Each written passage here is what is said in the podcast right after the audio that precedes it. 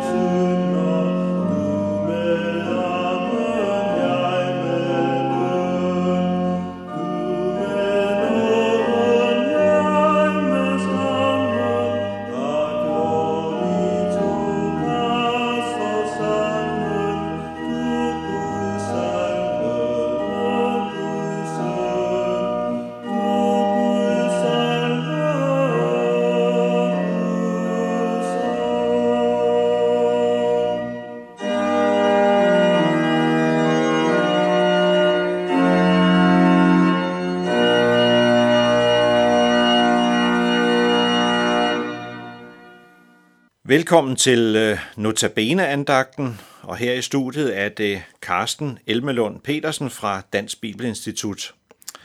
Og vi har hørt øh, sangen Vi synger med Maria, og det var Treenighedskirkens drengekor, der sang. Temaet for andagten nu, det er Jesus Kristus undfanget ved Helligånden.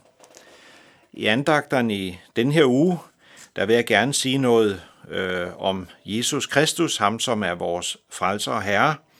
Jeg vil gerne øh, vise noget stort og mægtigt ved ham, som er afgørende for den frelse, som han har givet os. Og nu vil jeg sige noget om, at Jesus blev undfanget af Helligånden og født af Jomfru Maria.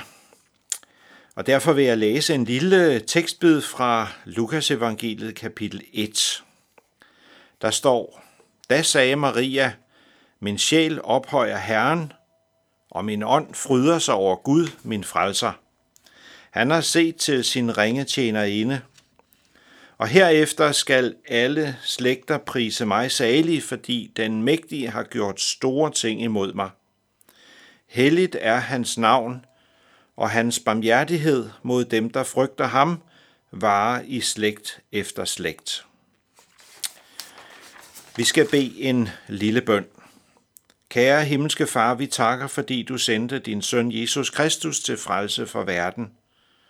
Og vi beder om, at du ved din helligånd vil forklare os, hvad det betyder for os i dag. Amen. Jeg læste en lille bitte bid af Marias lovsang. Det er en tekst i Lukas evangeliet, som bruges på, øh, den bruges på Maria bebudelsesdag i kirken i tekstrækken. Og Maria bebudelsesdag, den fejres sådan cirka ni måneder før juleaften. Og det er der jo gode grunde til.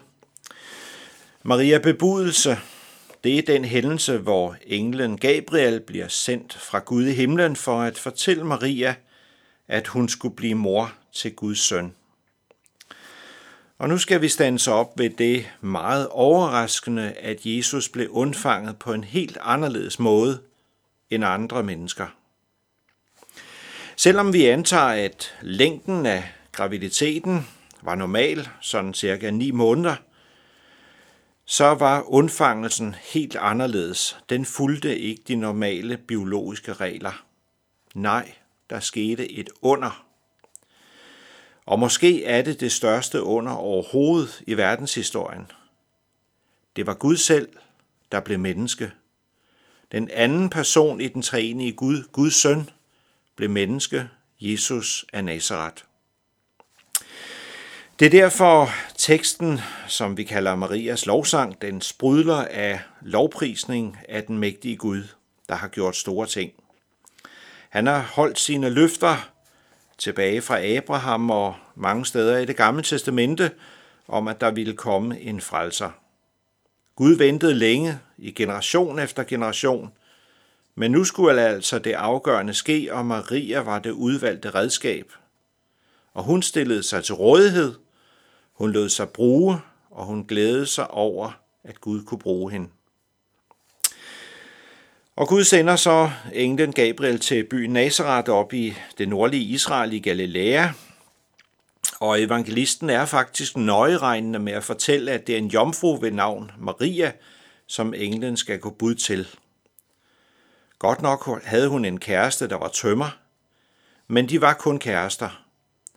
Og evangelisten Lukas skriver, Da sagde englen til hende, Frygt ikke, Maria, for du har fundet noget for Gud. Se, du skal blive med barn og føde en søn, og du skal give ham navnet Jesus. Han skal blive stor og kaldes den højeste søn. Og Gud Herren skal give hans far David, give ham hans far Davids trone. Han skal være konge over Jakobs hus til evig tid, og der skal ikke være ende på hans rige. Maria sagde til englen, hvordan skal det gå til? Jeg har jo ikke været sammen med nogen mand. Englen svarede hende, Helligånden skal komme over dig, og den højestes kraft skal overskygge dig. Derfor skal det barn, der bliver født, også kaldes helligt, Guds søn. Helligånden griber altså ind her og gør et stort under. Helligånden var virksom allerede ved skabelsen, og i det gamle testamente kan vi flere gange se, at øh, Guds ånd, Helligånden, kom over den profet eller den anden profet, og så fik profeten ord at sige til folket eller til betydningsfulde personer. Og nu skal Helligånden altså gøre det store under ni måneder før, at Jesus blev født.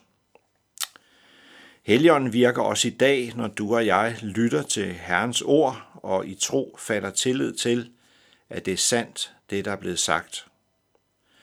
Helligånden vil oplyse os om, hvem Jesus er, og lære os at tro på søndernes forladelse.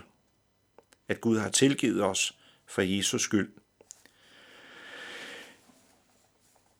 Men det var altså et under, da Helligånden øh, arbejdede med Maria. Jeg tror godt, man kan kalde det en jomfru undfangelse, for der var ikke nogen mand indblandet, som vi læste det i teksten her. Nogle gange så kan aviserne skrive om en såkaldt jomfrufødsel, og jeg sætter det i gåseøjne, fordi det øh, kan man læse om en gang imellem, at øh, i naturens orden sker der det, at et, et æg hos et hunddyr udvikler sig, øh, og så kommer der et nyt individ. Nu skal det her ikke gå op i biologiundervisning, men der er en detalje, som viser, at det faktisk var et under det, der skete med Maria. Vi mennesker har normalt 46 kromosomer, hvoraf de to er kønskromosomer. En kvinde har et X-kromosom og et X-kromosom yderligere. Men en mand har et X-kromosom og tillige et Y-kromosom. Og hvis der skal komme et drengebarn ud af en undfangelse, så kommer Y-kromosomet fra faren, fordi moren, kvinden, har kun X-kromosomer i sig selv. Men Maria fødte jo faktisk et drengebarn, uden at der var nogen mand indblandet. Og det viser, at der var tale om et skabelsesunder, som i den grad brød øh, naturens love, brød de biologiske love. Det er så stort og fantastisk, at Gud har grebet ind ved at skabe nyt hos Jomfru Maria. Og det er det, som er så vigtigt for vores frelse. For længere frem i det nye testamente, der taler Paulus nemlig om, han kalder Jesus for den sidste Adam. Det betyder, at da Gud sendte sin søn, han blev menneske, han blev Jesus af Nazareth. Han var stadig Gud, men han var også menneske, men her begyndte Gud forfra. Det er der grund til at sige tak for til Gud i himlen. Lad os bede. Himmelske Far, tak fordi du sendte din søn til verden og gjorde det store under, at han kunne blive menneske.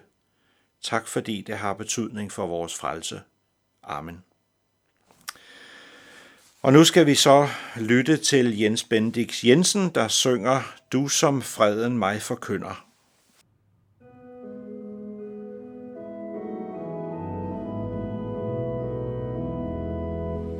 Peace.